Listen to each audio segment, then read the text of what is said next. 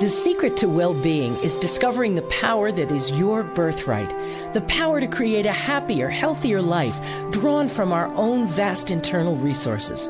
Join Jewels and her guests as they gently guide you to shift your perspective from the familiar negative to the divinely connected, a place that will not only positively impact your world, but possibly shift the planet. It's all right here on Law of Attraction Talk Radio. Well, welcome to Law of Attraction Talk Radio. I'm Jewels in beautiful La Quinta, California, and I'm getting ready for the holiday season, and I'm so excited. And talk about the holidays. Next week is Halloween, which is the start of the holiday season. And I always sit outside with my neighbors as these beautiful kids walk up in their great costumes, and we just give out the candy galore. Plus, we do manage to indulge a few pieces ourselves, and it's pretty fabulous. But Halloween has always started the holiday season for me, and this year I'm especially excited because, truthfully, well, we've all had a rough couple of years. Most certainly, years that that we have never experienced before. It's been different, that's for sure. But the one thing that occurred from a few tough years is that it really pushed people into looking into the possibility of the law of attraction even more than ever. This last week, I gave many hypnosis sessions, and I absolutely loved it because I got to meet the listeners face to face via Zoom. It was just so incredible. I really loved it. So I would like to extend the offer to you, my listening audience. I would absolutely love to be of service to you.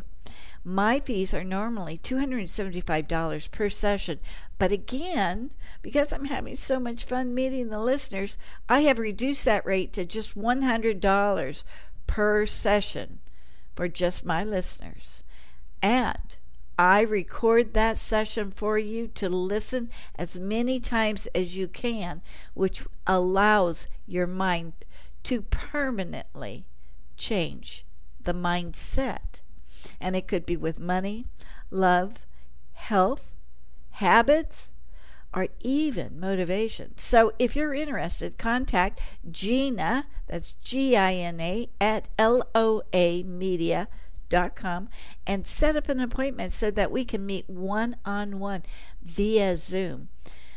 You know, hypnosis really, really works and if you're not sure of what it is all about, visit my actual website for hypnotherapy, and it's called creativeguidedimagery.com.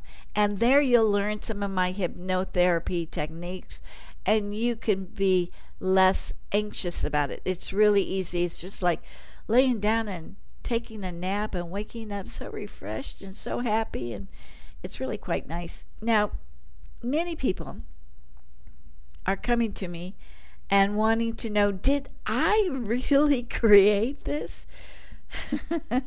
and now everybody is wanting to know how exactly do we change the reality that we're experiencing now? That is probably the biggest lesson of all times. So these difficult times bring us back to the question why did I create this? But actually, the better question would be what exactly did I need to learn from this? Did I really need to learn that I'm stronger than I was before? Did I need to learn how resilient I am? Did I need to find out how what a magnificent creator of solutions I am by creating more ways to be adaptable to these changing times. Oh, yeah. it's amazing. I need to experience this. Well, this upheaval. This is just part of learning and advancing my humanness. So here's what I've learned in the law of attraction field, many suggest that you change your thoughts immediately from an issue to the solution. But I tend to disagree. You've got to learn that lesson once and for all so it never comes back again. So sometimes you just got to get into the muck and feel it, not ignore it, but you really got to feel it so that you can let it go permanently. Thank goodness it's not a pleasant situation. I would get stuck in the pleasantness and would never create something different. I know myself too well. Remember, you are a creator first and foremost, and you have to learn from the lesson to become a well founded manifester. You know, manifesting is a big learning process and it's got to click just perfectly in the mind. So pay attention, and you will absolutely become the manifester that you've always wanted to be. And as a matter of fact, we've got some great show hosts on the Law of Attraction Radio Network that can help you specifically with that. Um, there's a new gal on the network Solaris Star. And I got to tell you, she's fabulous. She's absolutely fabulous. I would really pay attention to her podcast because she is telling you directly how to manifest your dreams. It's excellent. Of course, there's Constance Arnold, there's Dr. Michael Mosley, there's Grandmother Parisha with the Quantum Leap Leap Book Club, which is very, very powerful. There's Dr. Erica, and of course, there's me, Jewels. So, all of these shows are designed to help you get to that place where you can feel powerful to actually manifest what it is that you are wanting you can do this and you've been doing it ever since you were a baby and you manifested that bottle. There's so much more, though, that you got to learn. And we're here to help you through it. So let's take a fast commercial break and then we're going to be right back with a marvelous show from a doctor who has experienced so many cases of life after death with his patients. It's an amazing, amazing story, and I know you're going to love it. You're going to find out a lot of great things from a medical perspective on life after death. Stay tuned, we'll be right back.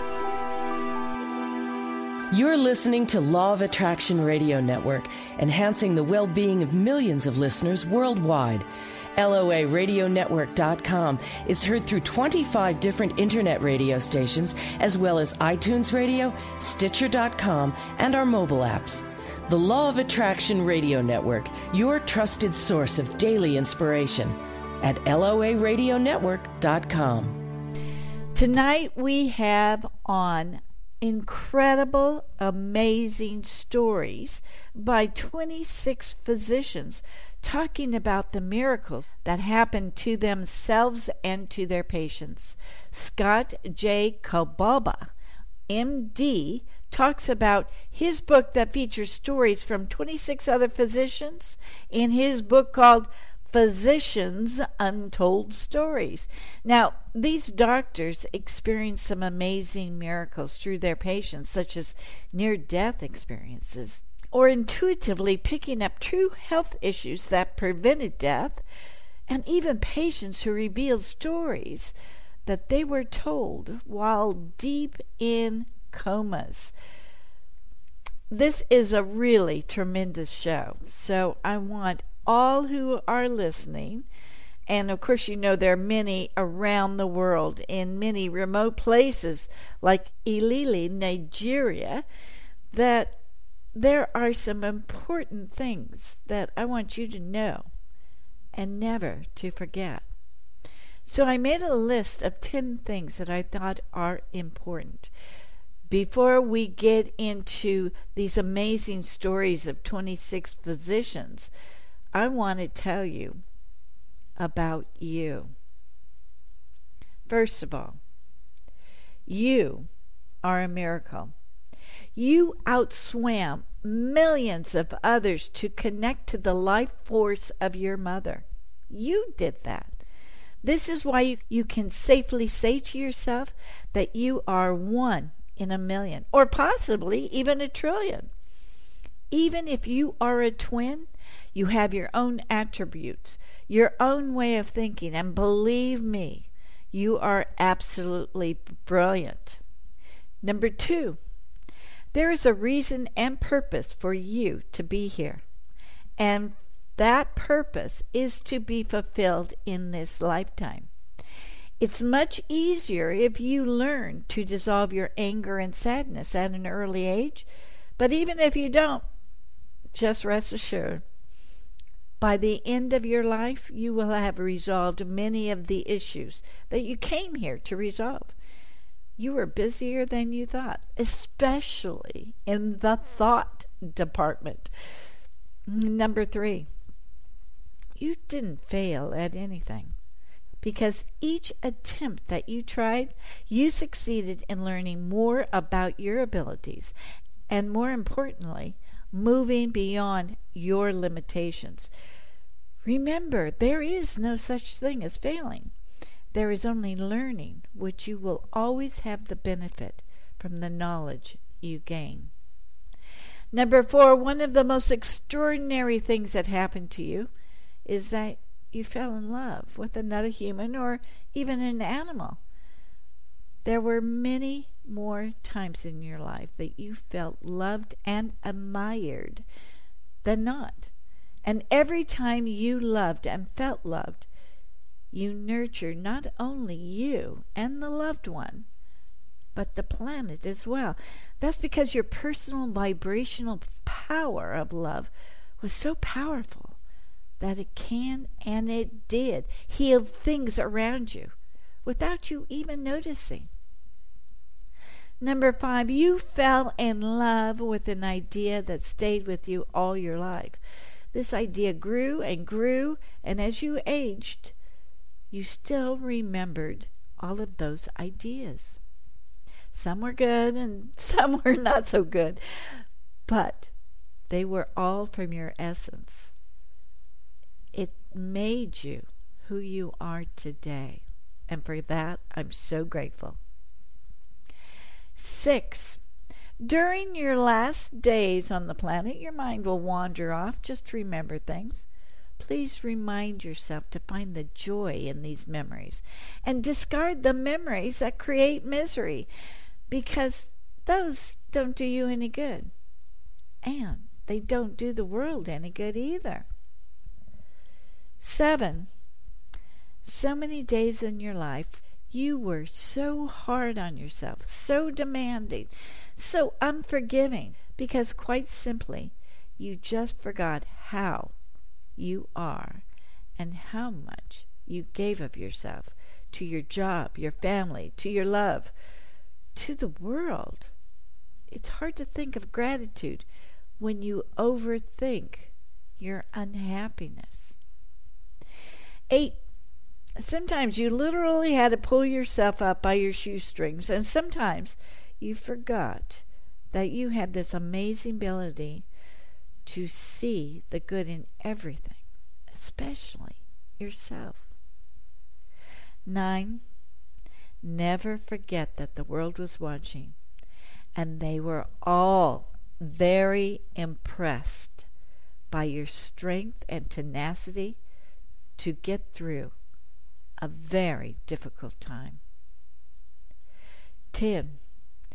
Even more important, never forget that you were loved by this invisible source of energy. This energy came from the ethers, and perhaps it was those family members that had already passed on, or perhaps it was energy sent to you by others to help you through a trying time. But you need to know that every step you took, you were admired, loved, and so appreciated for what you contributed to not only your part of the world, but to all of mankind. Your divine essence helped all of humanity to move forward. Yes, all the good, the bad, and the ugly, but especially the beauty that was in you. All formed this perfect world in which we came here to experience and learn. Now, let me make this perfectly clear. You are important, and you are a gift from God. Please never forget that you are an incredible blessing to God and to us. The best is yet to come. Now, I want you to get ready to be uplifted and gain the hope you need. Again, tonight's show is brought to you via the universal law of attraction. The law of attraction thinks it's time that you need to hear this. So, I want you to pay attention because tonight is all about hope, love, and jubilation. And you can go to www.physiciansuntoldstories.com to get your copy of this most uplifting book ever. Now let's listen to these short commercials and then we're going to be right back with Dr. Scott Kolbaba after these words.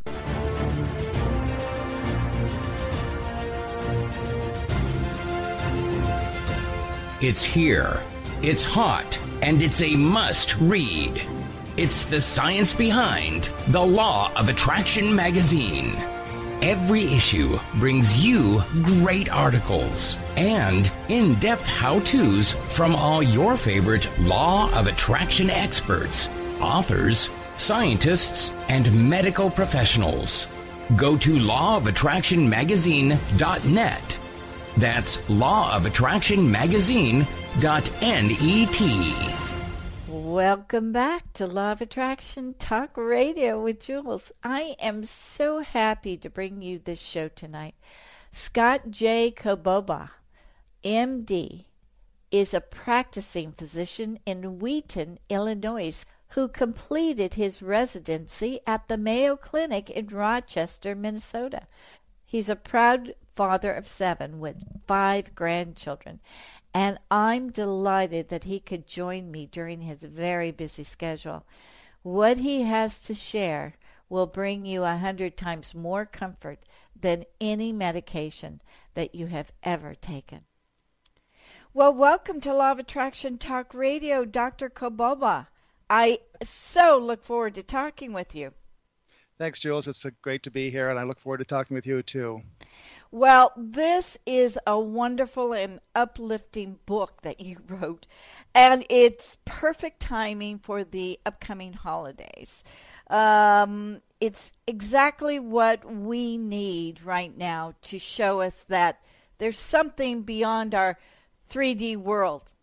And I'm so glad that you, as a medical doctor, have taken the time to write this out and show us some really good stories. So, um, tell us are these um, undocumented scientific things or miracles that happen are they seen more and more by the medical profession today?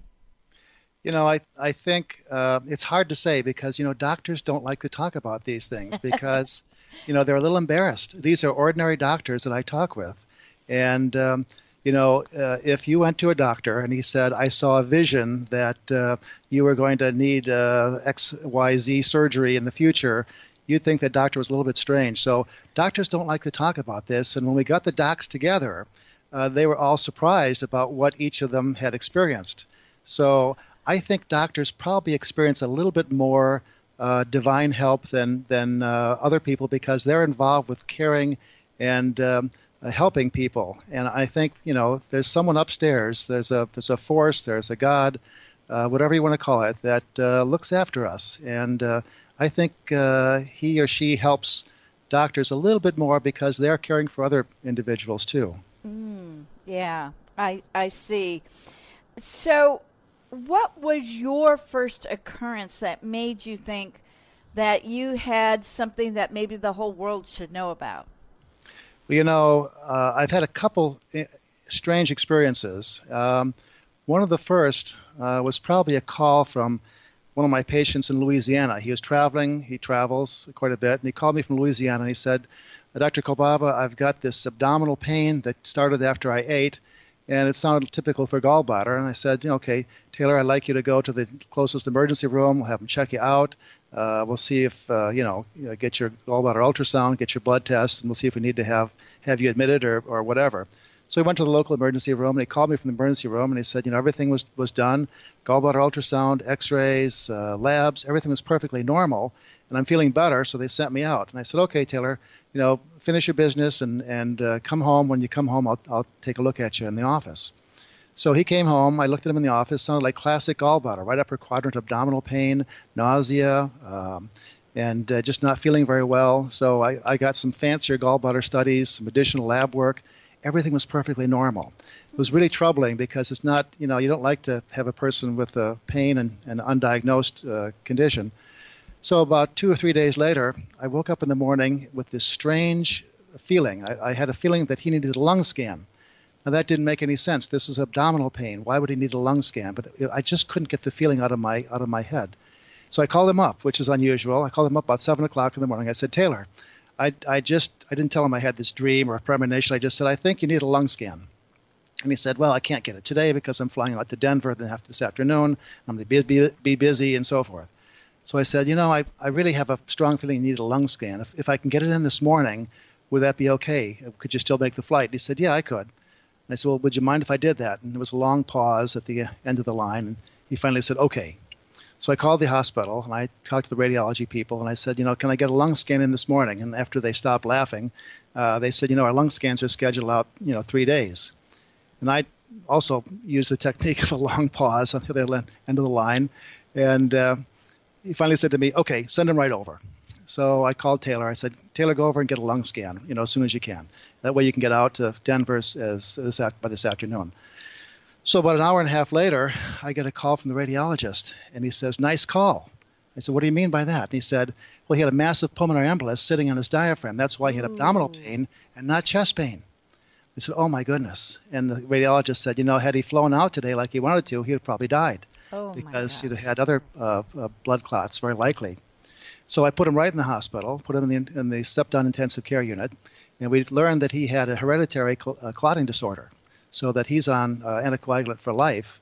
And uh, that little word or, or thought in the back of my mind literally saved his life. And I thought, this is really strange. I, I wonder if other doctors have similar experiences. Wow. So that was that was the beginning. That's what really got my attention, and uh, that's that's what got me on, on the road. Wow. And so you started thinking that um, people need to know that there's more than meets the eye, huh? Exactly, exactly. And, and um, you know, th- there were a couple other experiences too. After that, doctors started coming to me with some, with, and I don't, I don't know why, but the, uh, the, the first occurrence was my friend Dave Mokel, who's an orthopedic surgeon. I was on the floor making rounds, and he ran, literally ran up to me and grabbed me by the arm and said, "I've got this amazing story to tell you. And I said, okay, tell it to me. He said, well, I can't tell it here. Someone might hear it. I said, well, who have you told this story to? And he said, well, no one, just my family. So he said, come into the empty, come into this empty patient room. Let, let me tell you this story. And so he told me a story about a mutual patient who had arrested on the on the operating table. Uh, he had given her some antibiotic, which she evidently had a reaction to, flatlined, no heartbeat, no pulse, no respirations, eyes closed, dead, basically and they started CPR. And when they do CPR in the operating room, what they do is they call everyone rushes in from the operating rooms nearby, and this one uh, tech with uh, strikingly red hair uh, underneath his, his surgical cap started to do CPR, uh, chest compressions, and he was doing chest compressions. Now, Dr. Mokel, who's in charge of the code because he's the surgeon attending surgeon, uh, didn't feel a pulse. So he said to the, the guy, "You're not doing them, you know, adequately enough. Step aside. Let me do it." Well, the guy didn't step aside he asked him again, you know, let me, let me, you know, let me do the CPR, and, he, and the guy didn't step aside. So you know, codes are life and death situations. You, you, you're not polite in some of those situations. So he just pushed the guy away, jumped jumped over, started doing CPR compressions, which were adequate, perfused her brain, perfused her whole body, uh, and then after some IV medication, she she woke up, but not to consciousness. She was still unconscious until the next day. So she finally lived. It was determined that it was a reaction to the antibiotic that she was given. But the interesting thing is when she was about ready to go home from the hospital a week later, Dr. Mokel walked in and gave her final instructions for the, the problem that she had with her ankle, which was the original problem. And she said, Thanks for saving my life. And Dr. Mokel said, Oh, it was a team effort. You know, we all pitch in. And she said, No, no. I saw you. Thank you for saving my life. I saw you jump in and push that guy with the red hair over, and he stumbled away. And I saw you page Dr. Kolbaba, uh, but he didn't come because he wasn't in the hospital. And I saw you look at the door multiple times. And he said, Well, how did you do that? By this point, he's got weak knees and had to sit down. And she said, When, when I arrested, I rose up to the top of the, to the operating room and I could see everything that happened. In addition, my grandmother, who had been who had died long ago, came to me and said it wasn't my time, that I needed to go back, and that there would be a place for me, uh, a special place for me in heaven, uh, you know, if I was good. And so, about that point, Dr. Mokel took over, and she she went back, and um, and Dr. Mokel, by this time, you know, who's a very scientific uh, person, was trying to ex- explain it scientifically and really couldn't. And so uh, she went on after that to be the nicest person in the world. Lived a few more years. She had multiple medical problems. And uh, I couldn't believe how, how kind and gentle she was after that episode. Now, when Dr. Mokel told me that, I thought, I've got to start writing these things down because there's, there's, something, there's something really going on here that I need to know about. And that's when I started asking doctors if they had any stories. And I was, I was amazed at the number of stories that doctors had. Some great, some moderate, some okay and the ones that I used for the book were ones that either gave me goosebumps or, or made me cry. Not that they were sad, they just were so emotionally moving. And those are the ones I put in the book. You know, there was one story in there, uh, and it had to do with the fishing story. And I thought, wow, that is really, really cool. And still, I think people need to realize that people can hear them while they're in a coma. Could you tell us that story? I think sure. it's absolutely brilliant. Sure. Uh, one of my um, uh, uh, the two doctor, one of the doctors uh, in the hospital had a massive stroke, and uh, he was in a, in a, deep coma. No one expected him to live, and uh, he um, was was in the ICU. And one of my other doctor friends decided he was a, a, good friend, and he was a fishing buddy of his, and so um, he um, came in every day and didn't know what to do. Uh, he knew that he was going to be taken off life support in a couple days, so he knew he was uh, on his last legs, and he wanted to do something. So um, he uh, this is this is John John Messett is his name. So he decided to tell uh, this doctor who was in a coma some stories. And they love fishing. They love to go fishing, and uh, they had they told fishing stories to each other uh, almost every morning when they met in the doctor's lounge. So um, Dr. Messett started to tell him uh, a fishing story about the fishing adventure that they had in uh, Canada, where they caught uh, a lot of what are called graylings, and uh, they're a little bit like trout. And it was a, a fascinating story. And every day he'd, he'd tell him uh, a story like this, and he made sure no one else was in the room when he told these stories because he didn't want to, you know, people to think he was crazy. And his wife thought he was crazy for telling stories like this to a person who was essentially dead. but um, after about three days, um, he went back uh, to see them in the ICU, and the bed the bed was was dark. The room was dark. The bed was empty, and he was sad that he, he realized that the, the his his friend had died over the night. So he asked the nurse, uh, you know, what when did when did uh, Bob Bob die? And she kind of laughed, and he said, you know, he's a little offended by that. And uh, she said, well, he didn't die. He, he went. He woke up yesterday and went downstairs to the, uh, the step down unit. So uh, uh, ultimately, when when uh, Dr. Messett caught up with him, he said, you know, in a, in a, halting voice because he had a stroke and he couldn't he couldn't speak as clearly as he would like to. He said, "Thank you, thank you for telling me those stories. I love the one about the uh, graylings catching the graylings in Canada. That was your be- be- be- best story in that halting way." And um, and John said, well, you know, you mean, you mean you could hear me? And he said, absolutely. You were the only person that uh, talked with me. I could hear you clearly. Mm-hmm. You know, John wondered. Um, he was so close to death. You wonder if when a person's that close, you've heard about people, you know, seeing a light that they could go to, and Right. and they realize that you know if they crossed that line or if they crossed the river or crossed whatever, they would be gone. And you wonder if if uh, he was at that point where he had to make a decision whether to stay or go, and if those stories really were instrumental in helping him stay. And I think they were. Uh, and I think he came back be- because of those stories, and he heard them very clearly. So there is something. There is something. Um, what, as a medical doctor, and you came up with all these stories, you you met with all these doctors. Yes. How has it changed your life?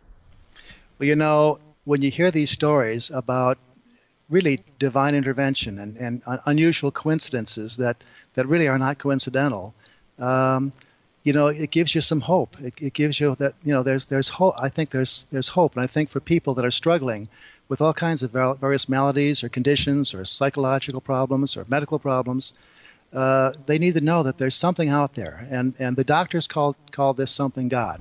You can call it a force, you can call it a creator, whatever you like, but, but there's something out there that has your back, that loves you unconditionally, that, that supports you and will look out for you, and that helps you when you are doing a worthwhile cause. That, that force, that God, uh, will, will intervene and always, if you're doing something worthwhile, will always help you in, in your efforts through a little coincidence, through all kinds of ways that you won't recognize unless you look for it.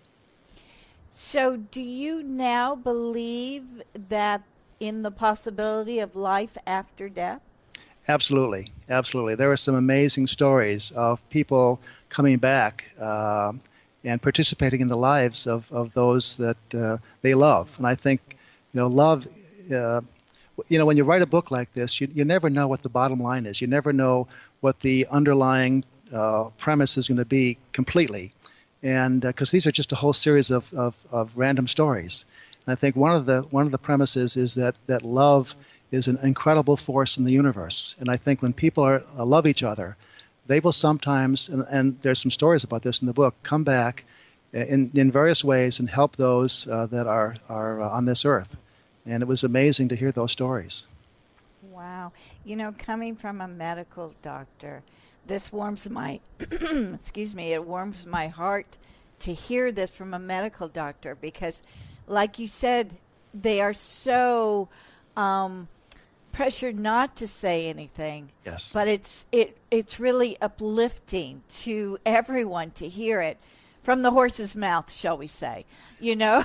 yes. Yeah. It's just like it's reaffirming that wait a minute, this isn't something weird. This is something that's is very real. It's very real. It happens routinely. As a matter of fact, there are a couple doctors that I, I've talked to that ex, that actually count on miracles uh, and and divine intervention in their practice. My partner, for example, John Bourne, um, does a lot of preoperative uh, clearing for uh, patients going to orthopedic surgeries, and he always says, um, and he had one circumstance where he cleared a person for surgery and then just thought about it. You know, th- there, there was something in the back of his head that kept recurring. You've got to, this guy needs a stress test. This guy needs a stress test. And he, you know, by this point, he recognizes that, that little voice and doesn't ignore it. Uh, and so he, he did a stress test on the fellow, and sure enough, he had a very abnormal stress test. He went on to have bypass surgery. Had he gone to orthopedic surgery, he might have died on the table. So there are doctors that not only recognize this but use this as part of their practice, and it's and, and again they don't they don't talk about it very much because you know uh, it's still a little bit strange to have an ordinary doctor say that I, I, I, I pay attention to miracles, I believe in miracles, I believe in, in coincidences that are, are more than coincidental. So, uh, Yeah, you know, I tend to think that there's a lot of people who enter into the medical schools that are really sensitive or medical intuitives. yes. And I think that's happening more and more. I, I think it is. I think it is, and I think um, I call these this group of, of doctors uh, sappy do-gooders because because you know virtually all of them want to do some good in the world every day. They want to cure people. They want to do help someone out when they're in trouble, and I think those people tend to be a little more sensitive to things that are beyond this world. You know, this is so wonderful to talk to you because, you know, we've been talking about pharmaceuticals. We've been talking, you know, about cholesterol. We were talking about the myths and everything. Mm-hmm. And it to talk to you, it shows that yeah, you know, doctors are really not in it for the money. They're not in it for the pharmaceuticals. They're in it because they want to help people. You know that that really is true. I, I learned I, I learned a lot about talking to doctors because doctors don't talk to each other about these kind of in-depth uh, discussions. And only when I, I I got their stories and it brought out some you know, heartfelt emotions? Were they able to speak, you know, from their hearts? And there, my, my editor called these doctors the noble doctors. And I don't think it's just a selected group. I think lots of doctors are like this. Let me give you an example. Andy Rao is a cardiologist. And I was having a conversation with Andy on the floor one day, and I said, you know, we were doing some adoption work. I said, gee, Andy, there's this little girl in Romania who lives in a, one of the state orphanages who was wearing plastic shoes and got too close to the space heater when she was cold at night, and the shoes melted on her feet. And now she has deformed feet and can't walk and probably will never be able to be adopted. And about a week later, uh, that was just a, just a quick conversation, just, you know, how's the weather and the, everything like that. And a week later, Andy calls me up and says, We'd like to take her. And I said, Well, what do you mean? We'd like to adopt her. I said, well, Andy, you don't know anything about her. You know, you don't know what diseases she has. You don't know what condition she is. You know, and she's never going to be able to walk unless she has multiple operations. And he said, you know, it doesn't matter. We know how to take care of her. She's a girl in trouble. We'd like to help her out. We have the means to provide operations for her. We can get her walking. If anyone can help her, we can. And that just touched my heart. And, and that's not unusual. You know, many doctors would have done that, that same thing. I, I was, I was just, uh, you know, it, it brings me to tears even to think about it right now. Wonderful. Now, you had mentioned um, that one of the doctors, when in training, had a fluttering light, either in a dream or during a day when someone on their service was going to die. Yes. Tell us about that. Noemi Sigalov is a, uh, a, a, general surgeon. She was in a general surgical residency, the only girl actually in the, in the residency, and they called her the girl, interestingly. um, but uh, she every every time uh, that there's someone was going to die, she'd get this fluttering light, and uh, she thought it was really strange. And, and people around her, and when she'd go into the make rounds in the morning, she'd say to her to her colleagues that were you know at the morning meeting, she'd say, "I had that fluttering light again." They said, "Oh no, who's going to die?" And invariably, someone would. And she had that enough times that the uh, the staff dreaded her coming in with that story because uh, it would happen anytime. It would happen when she was taking a shower in the morning. It would happen when she got up. It would happen, uh, you know, at, at nighttime when she was going to bed. It would just be a fluttering light off to the side of her vision, uh, and then she she would know that that that someone was going to die. And you know, the service that she was on was a pretty intense. It was in, in medical center pretty intensive service. People were being shot all the time. They were taking care of some really, really serious uh, problems. So people would die on a regular basis, and she could predict it, and it was just amazing. Wow, wow, that is so neat. It is. what a great story. It is. Oh my goodness. So, um, now we've talked about love and and universal energy. And we've talked about how it's helped you or or brought you more into the spiritual level. But did did it actually have that effect on the other doctors as well who provided stories? Yeah i think they recognized that love uh, was an unbelievable force. Um, let me let me give you a, couple examples. Um, there was a um, uh, uh, Dr. Um, Heitzler is a, uh, obstetrician gynecologist, and uh, his wife was delivering their fifth child, mm-hmm. and um, uh, she, the delivery went went fine, um, but uh, there were some problems that happened uh, after the delivery. She was having some pain and needed some anesthetic. So um, there, you know, in those days, they gave a drug called Trilene, which is administered by a mask, and it puts a, pe- puts a person totally asleep, un- unconscious. And so they were about ready to administer the trilene to, to Joan, his wife, when uh, their um, uh, Joan's grandmother, who was a midwife, walked into the room, and she was dressed in the usual uh, sweater vest and a, a white uh, polka dot, uh, uh, little tiny polka dot dress, old lady shoes and, and her hair up in the bun. And she stood at the foot of the bed and, and shook her head. No, don't do this. And so Joan pushed the trilene away, the trilene mask. And um, it's interesting, Joan and, and her, her grandmother, Grandma Hanlon, had a phenomenal relationship. Grandma Hanlon lived with Joan's mother for a long time. And uh, Joan would say, uh, if ever I got in trouble with my mom, if I made it to my grandma Hanlon's lap, I would be safe. And so that, they had a phenomenal relationship. They loved each other t- uh, tremendously. So Joan pushed the trilene mask away. No one realized that Joan had eaten a large meal uh, a few minutes before the delivery. And so um, what happened is within about a minute of, of pushing that mask away, Joan vomited the entire meal. Had she had the mask on and been unconscious, she might have died from aspiration. Oh, wow. So Joan, uh, you know, uh, said that she finally made it back to Grandma Hanlon's lap again uh, and overcome and had overcome time and space with their love because Grandma Hanlon had died 22 years before. Oh, wow. That, wow. That one gave goosebumps. yeah. Oh my. Gosh. Um, love love conquers all. Uh, it's an amazing force, and I think that's one of the one of the take home lessons from from this book. That you know, again, you don't realize what what significant take home lessons there are, but but that that's one. That God loves us. That there's a force out there that loves us and has our back.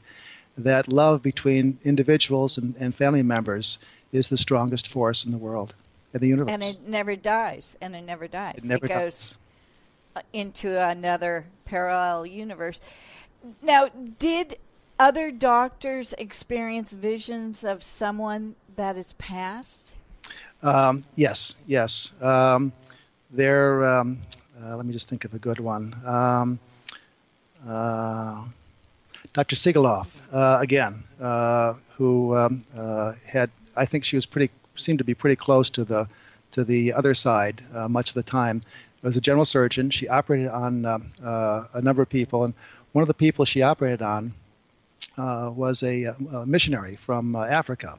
They were doctors, doctor missionaries, and every time they would be in the office, they would, they would, you know, they would encourage her to, to read the scriptures, to get closer to God, and um, and they and and the and the the, the, the fellow uh, who was a doctor said to her, you know, someday, someday I'll show you that there is life beyond this life. I'll I'll I'll uh, uh, you'll know. Uh, and she thought that was nice, and you know, uh, went on her way.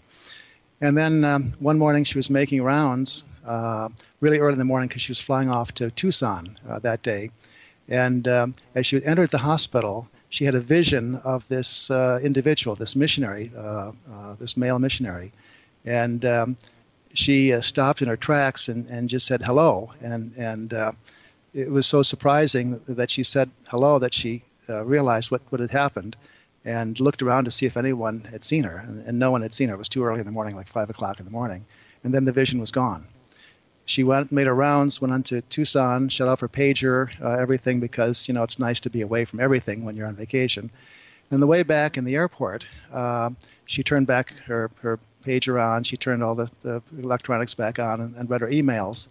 And one of the emails said uh, we're, we're uh, sorry to report that uh, dr johnson who was the fellow that uh, had appeared to her had died the day that she saw him appear she realized that uh, this was the crowning missionary moment of his life, and it turned her uh, life around spiritually also.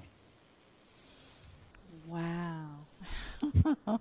amazing. There's some amazing stories. I, I, I love them. Oh wow! It's it's like I said. It's beyond uplifting. It's like okay, it's really giving you hope that it's not everything that you're seeing in this day-to-day world it's there's something way beyond it yeah and you you are bringing it to us and i so appreciate it now you had a near accident in iowa yes tell us about that we were in the Amana colonies and just sightseeing. I think I can't remember exactly what the purpose was, but I think we were just having fun.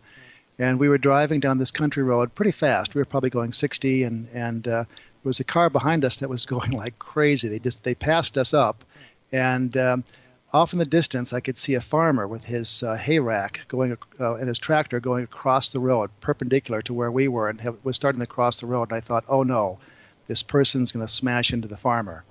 And so we put on our brakes, they put on our brakes, and we, we were about two inches away from, from that person. And there was an embankment that went down just off to the there was no there was no shoulder in the road. The embankment went down about 20 feet. It was very steep.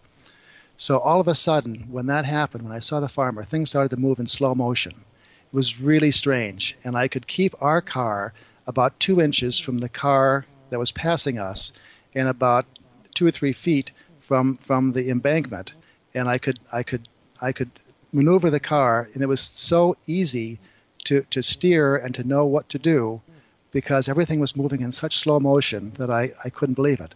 Ultimately, when we got to the farmer, we, we weren't able to slow down enough. The person next to me hit the farmer, and we were able to go around the tractor uh, without any problem at all. And we were untouched and unhurt. The farmer was hurt badly.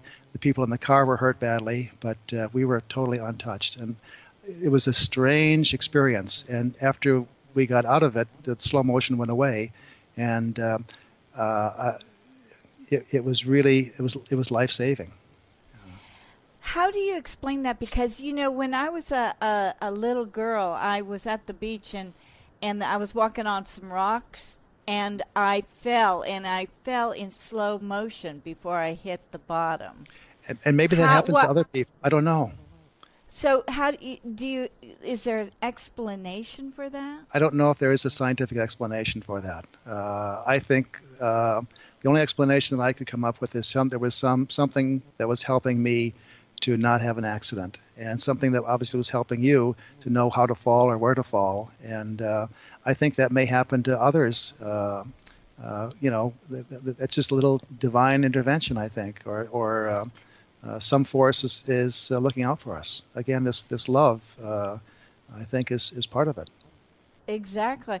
It, it's really something that you brought that up. So yeah, I, and I wasn't hurt when I fell. I could have been because I was landing on rocks, mm-hmm. but that's that's really incredible. I appreciate you bringing that up. It just gave me an aha moment. So these stories you're right. Do. These stories do. I've had many patients say, "Oh yeah, that that was more than a coincidence." I realized now, you know, after you tell me these stories, I realize some of the things in my life really were not coincidental at all and it, it's it's it's fun to hear that that comment.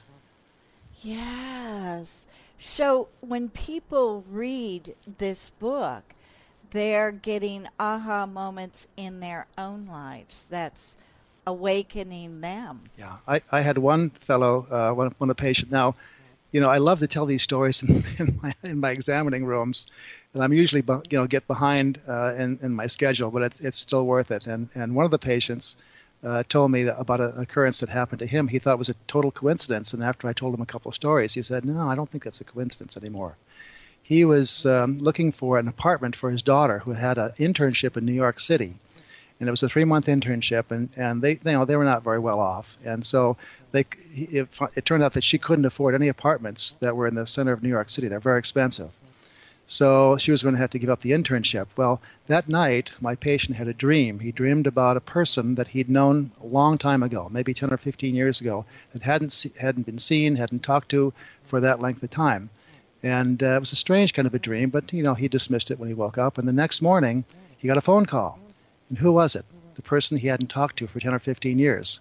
He happened to be living in New York City, uh, and he said, "You know, uh, I've been. I just wanted to call you. I had a. I, I had a uh, thought that I needed to call you today.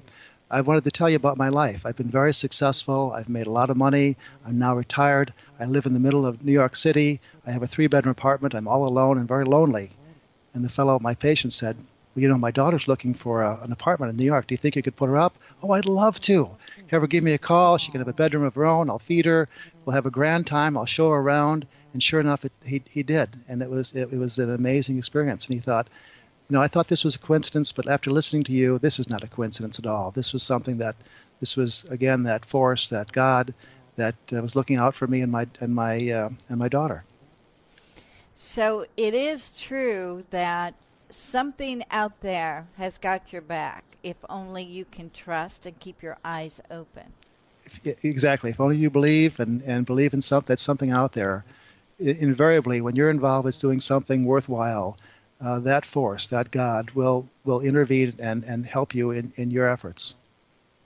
You know, um, a lot of people out there in the world scoff at the law of attraction. But one of the things that I really love about it and the philosophy behind it and the universal power is the fact that it tends to make people open their eyes to see occurrences that might not they might not have normally noticed. Mm-hmm. And so in that respect it opens up another world to them as well as what you are saying within this book. It's opening up our 3D dimensional world where we're living into other dimensions where we can just finally see through those cracks that yes. yeah yeah there's something there. Mm-hmm. there's something beyond this and it's wonderful. We all we have to do is kind of open our eyes. And, and that's true. And and that's what i was hoping that people would realize that you know there's so many doctors that have these amazing experiences. And when people believe when people believe there's something else out there I think they become kinder people. They become gentler people. They, they try to help other people out. I think it helps all of us. And I was hoping in this secular world that this book would help people realize that if they're if they if they if they if they believe in something else, it's going to be a better world. There's going to be less conflict, less uh, hate, and uh, I think I, you know I'm I'm I'm I'm very hopeful that that. Uh, when people realize there's there's a God out there, there's a force out there that, that's got their back, they'll be better people for it. Mm, this is so wonderful. And it's so timely, too, because, you know, the holidays are really tough with people who have already passed. Yes. And uh, there's a lot of loneliness going on. Yes. And I think that the timing of this book is so wonderful that if someone really wants to be inspired and know that their loved one is right there with them, they just need to pick up this book, purchase this book, and read it for yourself because it's it's going to open your eyes even more. I had an interesting experience, uh, Jewels, uh, before I got into writing the book. And this was one of the other things that, that got me into writing the book, and, and that is an experience I had in, on a vacation. Now, I have seven children. I'm not sure where they all came from, but I've got seven children. Love, oh, wait a minute! You're a doctor. you don't know where they came from. Okay. I love I love them all dearly, and one of the one of the things that I love to do the most uh, in, in anything I do is is go on vacation because uh, most of the all virtually all the kids and their grandkids, uh, my grandkids, tend to come along on those vacations. I remember a very special uh, vacation we had in Cape Cod. That's one of our favorite places to go to is Cape Cod, Massachusetts. And uh, it, incredible, you know, you had to. It was, it was, such a perfect evening. You had to pinch yourself uh, because it was such a, a, phenomenal evening. And we, when we're on vacation, we like to get things that, that you normally wouldn't eat. So we got swordfish steaks, and we got corn on the cob, and we got uh, bread and potatoes. And when we were checking out, now the boys, the boys on vacation like to cook, so the boys were cooking and uh, we, uh, when we went to the store, we saw a whole bunch of pies. Uh, there's a whole stack of cherry pies, and we bought four of them because we have, you know, a ton of people on vacation with us. And uh, we, we got to talking about uh, the pies, the pies we'd liked in the past, and we got to talking about my mother, who uh, made rhubarb pie because we had a huge rhubarb plant in the back of our yard. And every fall, mm. she would mm. cut all the stalks off and make this most incredible, very sweet rhubarb pie. Oh, I love rhubarb pie. Oh, I do too. And when we would go go to visit her with my kids, we'd all sneak into the kitchen with our spoons, and we'd go after the pie, you know, right in the pot, right in the pan, and uh, that was so much fun. And and uh, since she's passed, you know, I haven't had any rhubarb pie, and and uh, and that evening in the, on vacation, it was such a special evening. The kids were, you know, chasing in the yard. The girls were laughing. The boys were cooking and talking and telling jokes, and it was just an incredible evening. And I I, I kept thinking to myself, you know, I wonder if, if people on the other side still participate in our lives. I wonder if my mother would love to have an evening like this to see the whole family there, everyone getting along, and just a, a beautiful uh, sunset. And, and uh, so we ate, we ate the dinner. We had the, uh, then my, my wife served the pie afterwards, the cherry pie. And I put my fork into the pie and put it in my mouth, and I got goosebumps up and down my back because the pie wasn't cherry, it was rhubarb.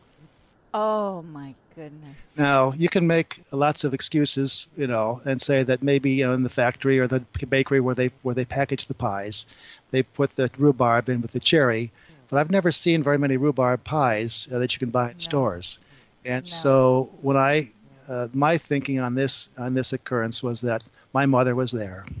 She mm. she wanted to tell us that she was there in a subtle way, and she was enjoying oh. the family and the family times. Oh, how wonderful. This is such a wonderful, wonderful book. Physicians' Untold Stories, Miraculous Experience. Doctors are hesitant to share with their patients or anyone. You know, my hope is that more and more doctors will feel it commonplace to reveal the things that you are telling us. That's my hope, anyway. I agree. I agree, and that's again one of the purposes of the book, so that you know people will feel more comfortable about sharing their their spiritual feelings with their doctors, because doctors, you know, even though they don't tell about these kinds of stories to most people, uh, know that there is something else out there in, in, most cases, that there are miracles, that that uh, there are strange occurrences, and that you know sometimes uh, healing takes place without medicine, and uh, with faith. And so uh, I, am hoping that doctors will will realize that, and and many many already do. Uh, uh, yeah, the whole world is awakening up. Uh, your website is physician physiciansuntoldstories.com. People can go there and purchase a book, or they can purchase a book on Amazon, Kindle, or Barnes and Nobles, or or wherever. Is this electronic or? It's electronic uh, in most of the uh, um, uh, uh, publishers, but as far as Amazon, they can get a, a, a soft cover a copy through Amazon and also through Kindle uh, through Amazon too. Okay. You know, my suggestion to all the listeners out there if you know someone who is experiencing a very lonely holiday, because somebody has passed over, this would be a phenomenal gift that you can give them hope and and just the fact that it's coming from a medical doctor is enough to make you stand up and pay attention. And i think this it will help the person to heal. So it's a great christmas gift. And dr Kolbaba, i can't thank you enough for taking the time and and sharing this with us. This is just phenomenal. It, it's just been an absolute delight it, to talk to you. It's been fun, Jewels. I love to talk about this book because I, I think it's got a message that that uh, of hope that people need need need to to, to hear. And, uh, Especially now. Are you going to be writing another one? You know, um, I I'd like to write another one about nurses and allied health health personnel because they've had as many uh, goosebumpy experiences as the as the doctors have had. And I've had a number of nurses come up to me and say, you know, I've got this experience. Let me tell you about it. And there are some incredible experiences. So that's that's the next book. I haven't started it yet, but that will be the next book. So you just kind of gather them up and then they tell their stories. Yeah, is that how you do it? Yeah, it, when I when I interviewed the doctors, I would uh, hang out in the doctors' lounge in the, in the in our hospital, which has all kinds of wonderful things that the doctors are attracted to, like donuts and candy and, and uh, coffee and you know the the good things that doctors like to eat, and. Uh, I, I'd pounce on every, you know, everyone that come came through, and I'd say, you know, I'm writing this book. Do you have a story for me? And sometimes they wouldn't understand what, what it was. So I told them a story uh, in, in many cases, and, and then they would realize what I was talking about. And, and, and if they knew a story, they, they'd know it right away. If they had a story, they, they, knew, it, they knew it, and they could tell me. And then I would you know, follow up with multiple phone calls later on. But that's pretty much how I did it. And that's what's happened with the nurses, too. I, I uh, bump into nurses here and there, and, and they'll come up to me and say, I've, I've got this story for you. I, I, I read your book, and I'd, I'd like to tell you about my story. And there's some phenomenal stories. You know, this just seems like it's going to affect the medical profession. Um, if the doctors all become more spiritually oriented and more connected to the people rather than just ob- objects or diseases to cure, then a whole new world is going to open up. I think it will. For everybody. I think it will. I think you're right. That's this is phenomenal. Oh wow. Well, keep up the good work. I just I'm just delighted and when you write that other book, please come back on and let's talk about it. And um I'm I'm anxious to hear it. Thanks, Jewels. It's been wonderful talking with you. It's been wonderful talking with you too. And I again I want to remind people Physicians Untold Stories available on Amazon, Kindle, and Barnes and Nobles, um, or go to his website www.physician phys, physicians physicians untold stories.com with an S. Yeah, I wanted to make sure, and I'll put that on the link also when um, on my host page so that people will can go there to get the link. Um, fantastic! Thank you again, Dr. Kolbaba. Thanks, Jewels. And to all my wonderful listeners, have a great week. And don't forget to ask the universe for a sign. Bye bye for now. Thank you so much for joining us. We'll be back next week with another great show from Law of Attraction Talk Radio. If you'd like to comment on tonight's show, send an email to jewels at loaradionetwork.com and have a great week.